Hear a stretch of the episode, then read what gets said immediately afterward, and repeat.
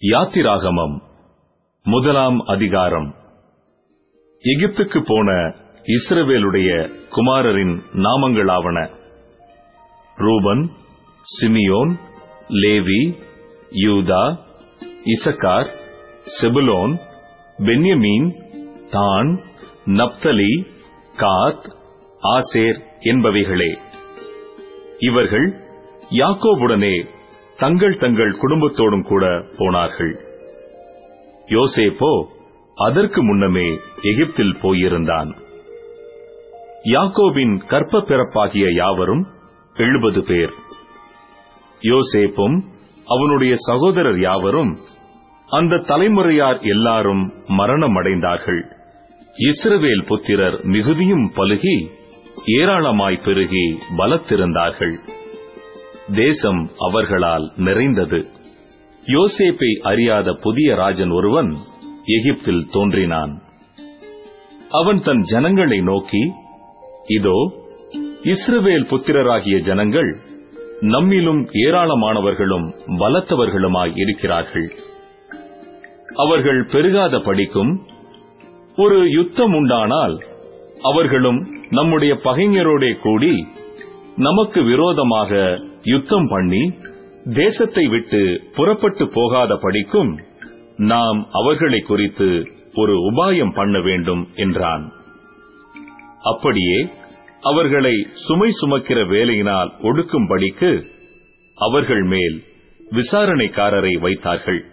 அப்பொழுது அவர்கள் பார்வோனுக்காக பித்தோம் ராமசேஸ் என்னும் பண்டசாலை பட்டணங்களை கட்டினார்கள். ஆனாலும் அவர்களை எவ்வளவு ஒடுக்கினார்களோ அவ்வளவாய் அவர்கள் பலுகி பெருகினார்கள். ஆகையால் அவர்கள் இஸ்ரவேல் புத்திரரை குறித்து எரிச்சல் அடைந்தார்கள். எகிப்தியர் இஸ்ரவேல் புத்திரரை கொடுமையாய் வேலை வாங்கினார்கள். சாந்தும் செங்கனுமாகிய இவைகளை செய்யும் வேலையினாலும் வயலில் செய்யும் சகலவித வேலையினாலும் அவர்களுக்கு அவர்கள் ஜீவனையும் கசப்பாக்கினார்கள். அவர்களை கொண்டு செய்வித்த மற்ற எல்லா வேலைகளிலும் அவர்களை கொடுமையாய் நடத்தினார்கள்.